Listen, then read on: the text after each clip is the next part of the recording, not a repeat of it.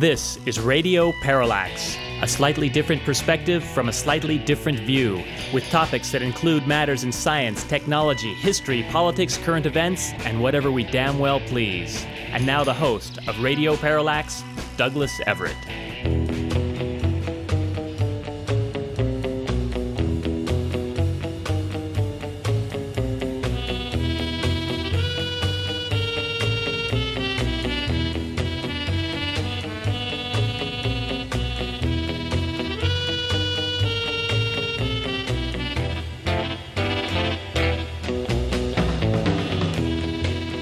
Thank you, Mr. McMillan, for digging up that little piece of music, uh, the theme to "A Shot in the Dark," which we which we aired on this program a lot back uh, 10, 12 years ago, because it's a great little piece of music. It is Henry Mancini, and it is the theme to what is, I think, in my mind, without a doubt, the funniest of all of the Inspector Clouseau films. If you've never seen it, dear listener, you have a treat waiting for you. The movie does feature Burt Kwouk playing Clouseau's faithful servant Kato. Clouseau's boss, Inspector Dreyfus, is the always good Herbert Lom. But uh, for my money, the scenes between George Sanders and Peter Sellers uh, are, are, are, the best.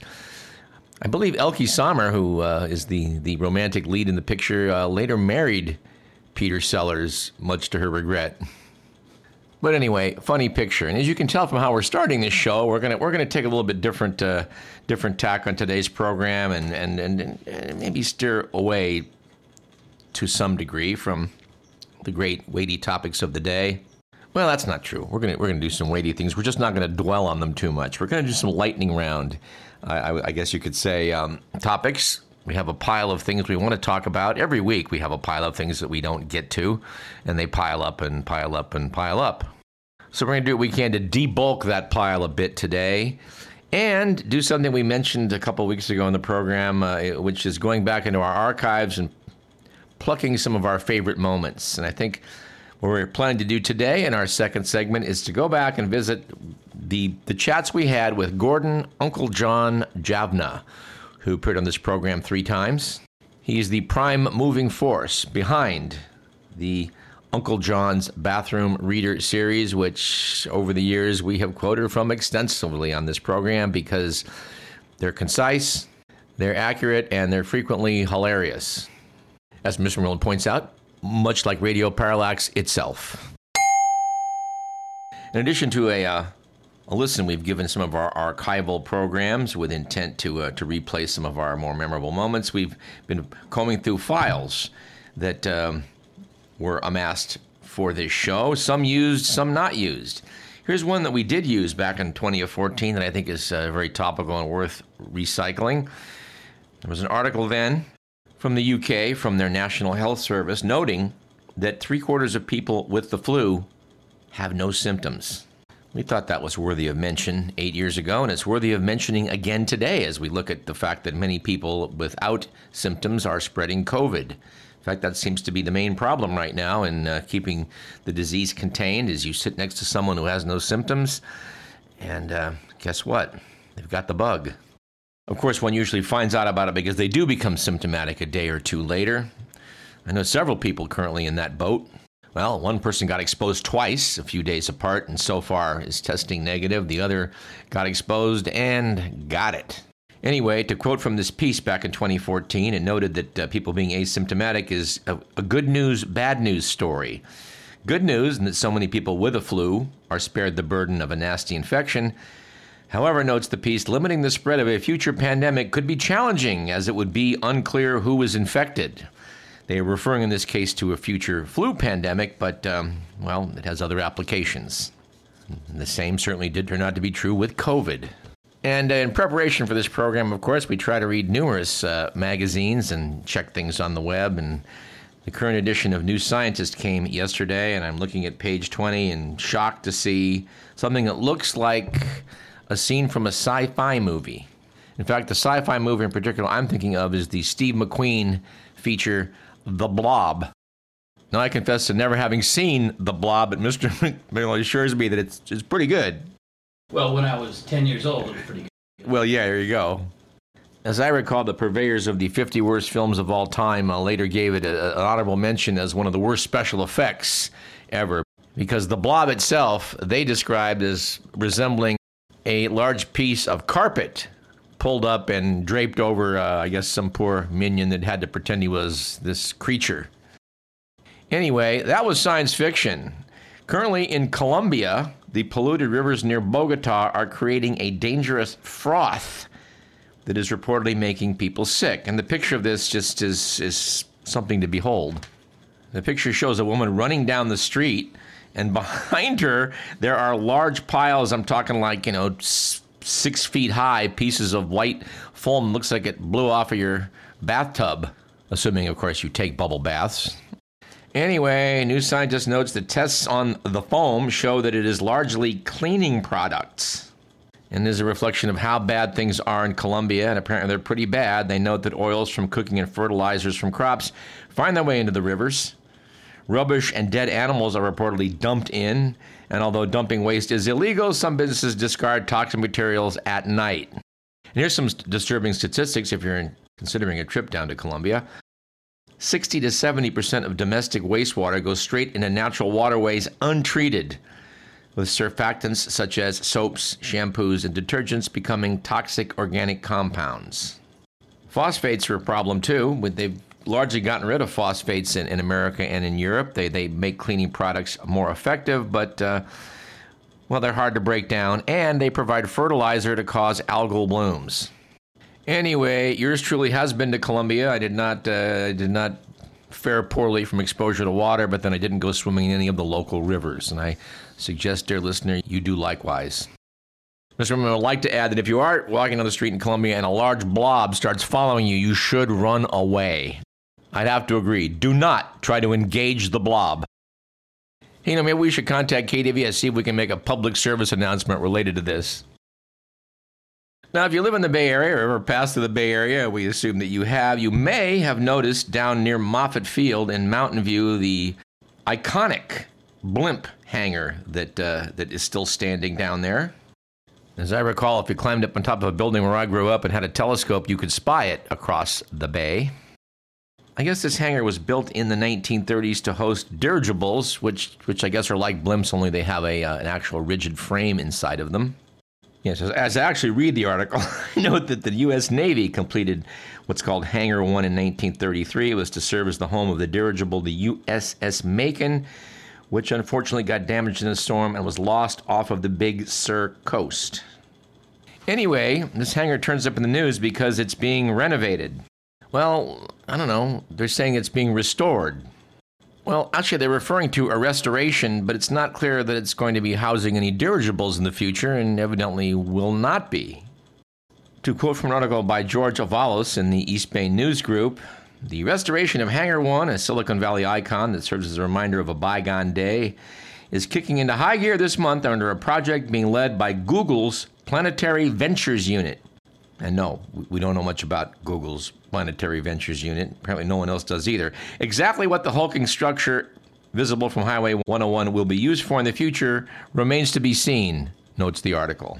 The article notes that Hangar 1, located on the grounds of NASA's Ames Research Center and Moffett Federal Airfield in Mountain View, could could be used for space, comma, aviation, comma, and tech research. But so far, Google has declined to say exactly how it plans to use the 90 year old structure.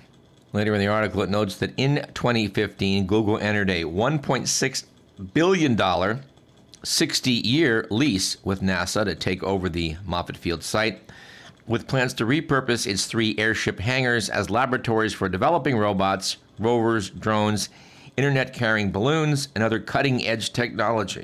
Anyway, this icon is reportedly one of the largest freestanding structures in the United States, and we hope they make good use of it. Now, last week, uh, Supreme Court Justice Clarence Thomas decided to mouth off about the hubbub surrounding the leak of the Supreme Court draft opinion, which appears to be heading toward overturning Roe v. Wade. This got Carl Bernstein to tee off on the justice. Bernstein described the judge as rogue and disingenuous. Words we wouldn't dispute. Speaking to the 11th Circuit Judicial Conference in Atlanta last week, Thomas said that Americans were becoming addicted to wanting particular outcomes in the court. And he said the court can't be bullied into giving you the outcomes you want. After this, Bernstein appeared on CNN and said the wife of a Supreme Court justice doing what Ginni Thomas did is utterly unheard of in the history of the United States. Justice Thomas talking about the legitimacy of institutions, whether the White House or the court itself, well, he should recuse himself, which he refuses to do from any case involving the President of the United States and the election. He added, This is a real failure of institutions, especially on the Supreme Court, by a rogue justice who would not say, I'm going to step aside. We would remind you that uh, the New York Times published a scathing report last month detailing Thomas's wife, Ginni, who was involved in the plot to overturn the results of the 2020 presidential election. She was actively texting former White House Chief of Staff Mark Meadows, saying, Help this great president stand firm, Mark.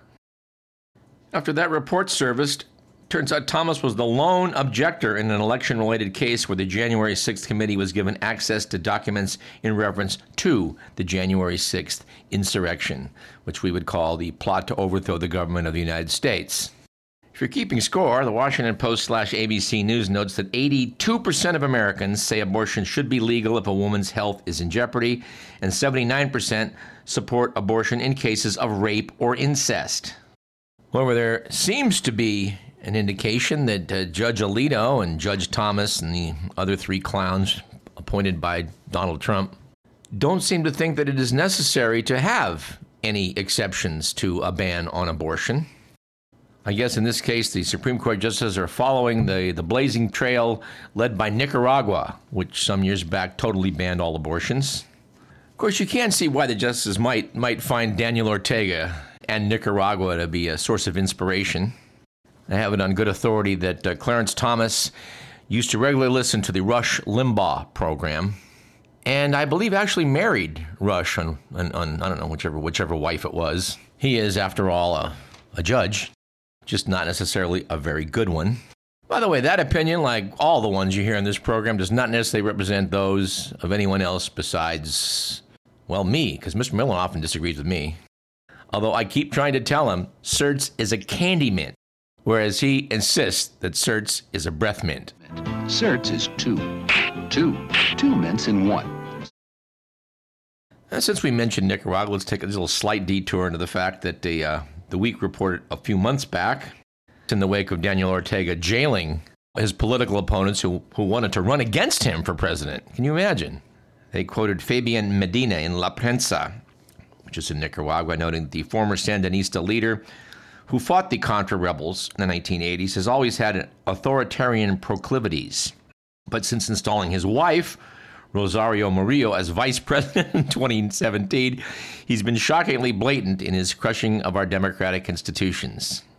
And we cannot resist mentioning that in 2016, when he was uh, assured of securing the Republican nomination, Donald Trump proposed making his daughter the vice presidential candidate. And who knows, he may get another whack at this in 2024. Another similarity between Daniel Ortega and Donald Trump is that uh, the Nicaraguan dictator is cheering the war in Ukraine, admiring Vladimir Putin's instincts. Anyway, given the fact that most Americans do support abortion rights, unlike certain people in the Supreme Court, and, and by the way, I, I believe that Alito is the only non Catholic among the five people leaning toward overturning Roe v. Wade.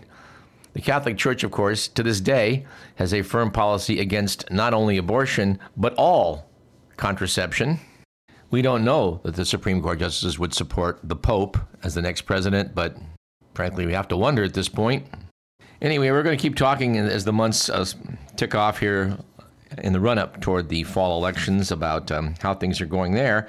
Howard McKinney, who we had on the show a few weeks back, had a great quote related to all of this in particular related to the abortion issue and how the fact that most Americans do support the right to have an abortion under numerous circumstances, said Howard regarding the Democrats and how they, they might might use this to their advantage politically, said, well, you know, the Democrats, they never miss an opportunity to miss an opportunity. CNN did a poll last January noting that 69% of Americans said they opposed overturning Roe v. Wade, and 33% say that they'd be angry if it happened. Well, okay. Will that anger translate into Democrats turning out to the polls to veto the Republican Party, which seems to be lining up uniformly against abortion? By the way, one of our alert listeners sent us a, a link to an article about uh, abortion in the 1970s, how it was that Christian fundamentalists that did not want to see their institutions become segregated decided to do a bait and switch and find another issue they could get people riled up about. So they decided to join the Catholic Church in stirring up opposition to abortion in this country. We would note, as reported in this program many years back, that Norma Covey, who was the, the Roe in Roe v. Wade, her identity at the time was kept secret, later came out against abortion and was, was held up by various uh, Christian groups as someone who had, uh, had changed her mind. Although shortly before she passed away, Covey admitted, now I was always in favor of abortion, never changed my mind, but they were paying me to say that, so I did. Nice. And although we keep seeing headlines talking about how, well, Trump may have to face the music down in Georgia, you have to may, may have to face the music in New York, but maybe not because the DA has apparently decided that uh, you know, maybe nothing nothing wrong happened. Even though his investigators said Trump is guilty of multiple felonies. So what is with our law enforcement officials and and and you know, and also the Democratic Party? We would look at both of them and say, "What's up, guys?" In fact, I really do have some questions about why it is charges against Trump are, are going forward so slowly. And I think I think I'm going to put it directly right now to a, a spokesman for the Democratic National Committee. We have on the phone currently Mr. Red Pullitt, who's a assemblyman from Rhode Island. Sir, do you plan to, to ramp up your efforts to uh, to hold uh, Trump's feet to the fire? yeah, what about the fact that Trump evidently used a burner phone so there'd be no record of what he was doing on January 6th? Uh, wouldn't you want to point that out to the public? How about some of you guys, uh, you know, going down to Georgia and investigating this matter of uh, Trump trying to drum up 11,000 extra votes?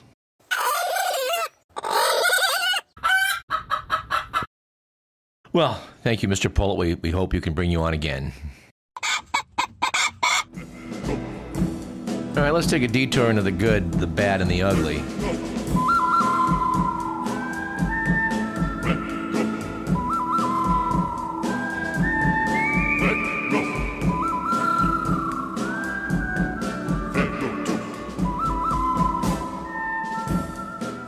Apparently a good week a couple weeks back for rewriting the rewrites after Google suspended use. I, I take Google taking taking a moment from its refurbishing of a dirigible hangar to suspend its use of an all new inclusive language tool that steered Google Doc users away from words like policeman or mankind. It doesn't say whether they were, you know, favoring police person or person kind, but we assume so.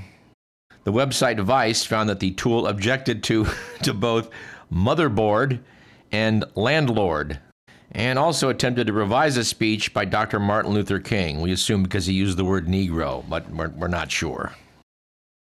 And it was a bad week for dog food products that contain not a speck of cereal. With the news that somebody over in the UK that apparently with you know too much time on their hands decided to test dog diets. They they tested out the difference between raw meat or commercial dry products, well, I guess, and also canned commercial products, and vegan foodstuffs. Yes, apparently half the pups ate regular dog food, a third ate raw meat, and about one in eight got fed an exclusively vegan meal. Overall, notes the study, the conventional diet was ranked the worst for health outcomes. The raw meat eaters enjoyed marginally better health than the vegan hounds, but when the researchers were asked whether the dogs were happy on their vegan diet, the researchers say that in previous studies they seemed just as content, said researcher Andrew Knight. And that's the best we can do, unless we figure out how to actually talk to dogs. Anyway, the, the photo accompanying this little blurb has a dog with a celery stick in its mouth. And I don't know, to my eye, he doesn't look very happy. Also, we're not aware of any data that associates whether the, the people feeding the dogs vegan diets were bit more often. Well, Mr. McMillan and I certainly have our suspicions. And finally, we have what is surely an ugly week for communication. Mr. McMillan? Look, up in the sky. It's a bird. It's a plane! The story is that a couple of weeks ago, the Federal Aviation Administration, the FAA, failed to warn Washington, D.C. Capitol Police that a small plane would fly overhead so it could drop an Army parachute team onto the field of the Washington Nationals baseball game. As a result, alarmed police evacuated congressional staffers. All right, let's pull up some miscellaneous items related to health. Evidently, on April 28th, California's Attorney General Rob Bonta announced a major investigation into companies that manufacture plastics. This is the first of its kind in the nation. Bonta said that for 50 years, these companies have been engaged in potentially illegal business practices by misleadingly claiming that plastic products are recyclable, when in fact most are not. Bonta said he issued subpoenas to ExxonMobil, Yes, that company which featured so prominently in our discussion recently of the uh, Frontline Special, The Power of Big Oil, a topic I hope we'll have a little more to say about in the future. Evidently, uh, other companies are likely to follow the subpoena to ExxonMobil. Bonta has said that the nation's growing plastics pollution problem is particularly keen out in the ocean, obviously, which is littered by trillions of tiny pieces of plastic notes that the companies are legally liable for this and they should be ordered to address the matter. Saying, quote, in California and across the globe, we're seeing the catastrophic results of the fossil fuel industry's decades long campaign of deception. Plastic pollution is seeping into our waterways, poisoning our environment, and blighting our landscapes. Enough is enough. The companies could be liable under a California law that prohibits fraudulent claims by industry also unfair business practices, also environmental pollution. It should be noted that only 9% of the plastic sold every year in the United States is recycled, according to the EPA. Now, in this article, which appears in uh, the East Bay Times, it's noted that spokespeople for the American Chemistry Council, a trade association that includes Dow, DuPont, 3M, and ExxonMobil, is a, is a notion that all plastic packaging in the U.S. include at least 30% recycled plastic by 2030. Last year, Gavin Newsom signed a state law requiring 25% by 2025 and 50%, 50% by 2030. Piece also quotes a Mark Murray, executive director of the Californians Against Waste organization, saying, Since I began working in this area 35 years ago, the industry has been promising that plastic recycling was right around the corner. With one exception, PET plastic, or PET, used in bottles, no other type of plastic is being recycled in any meaningful amount. At his news conference back on April 28th at Dockweiler State Beach in LA, Attorney General Bonta cited recent news investigations, including one by NPR and PBS's Frontline, that showed plastic companies knew since the 1970s that some types of plastics were not economically viable to recycle, but made the claims anyway to avoid pollution laws. Bonta said it was all a big ruse. The big oil executives knew the truth. The truth is, the vast majority of plastic cannot be recycled. The truth is, the recycling rate has never surpassed 9%. The truth is, the vast majority of plastic products by design, by design, cannot be recycled. 91% end up in landfills or are burned or are released into the environment. We hope this will stir things up in a good way.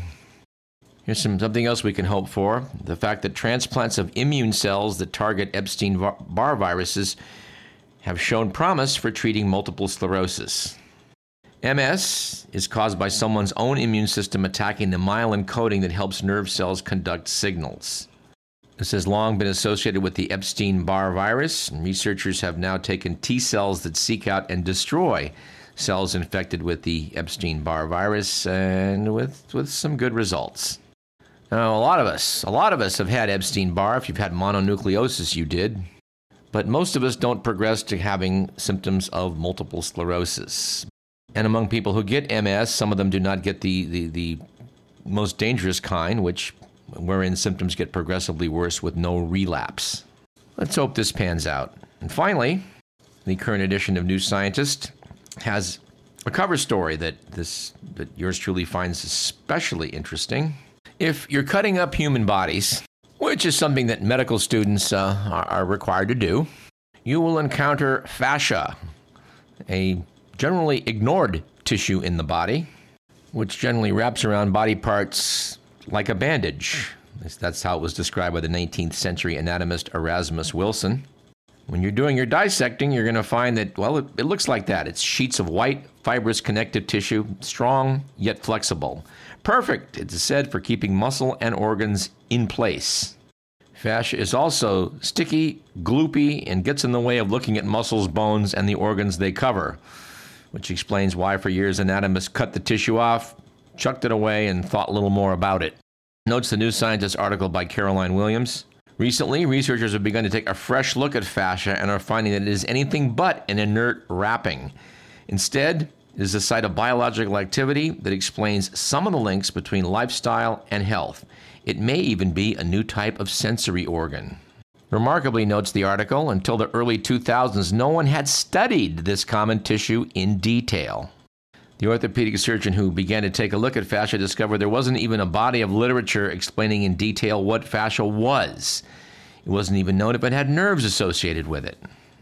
Since then, she and others have shown that fascia is indeed rich in nerves, which could explain some health conditions such as fibromyalgia, which some studies have linked to imp- inflammation in fascia. Might also explain post exercise soreness, which has long been blamed on damage to muscles, but which some researchers now think has more to do with injury or inflammation to the fascia. And here's the jackpot. This could help explain why lower back pain is so difficult to treat, despite being one of the most common causes of work absence and overall movement restriction. 85% of cases worldwide are classified as nonspecific, meaning the exact cause can't be established.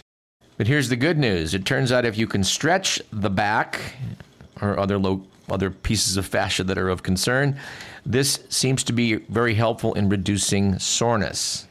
Coincidentally, my neighbor has a tilt table, which I think has various names. You can lay back on this lever and, and tilt backwards so you're sort of upside down. My neighbor didn't have a place for it, so he brought it over and plopped it in my yard.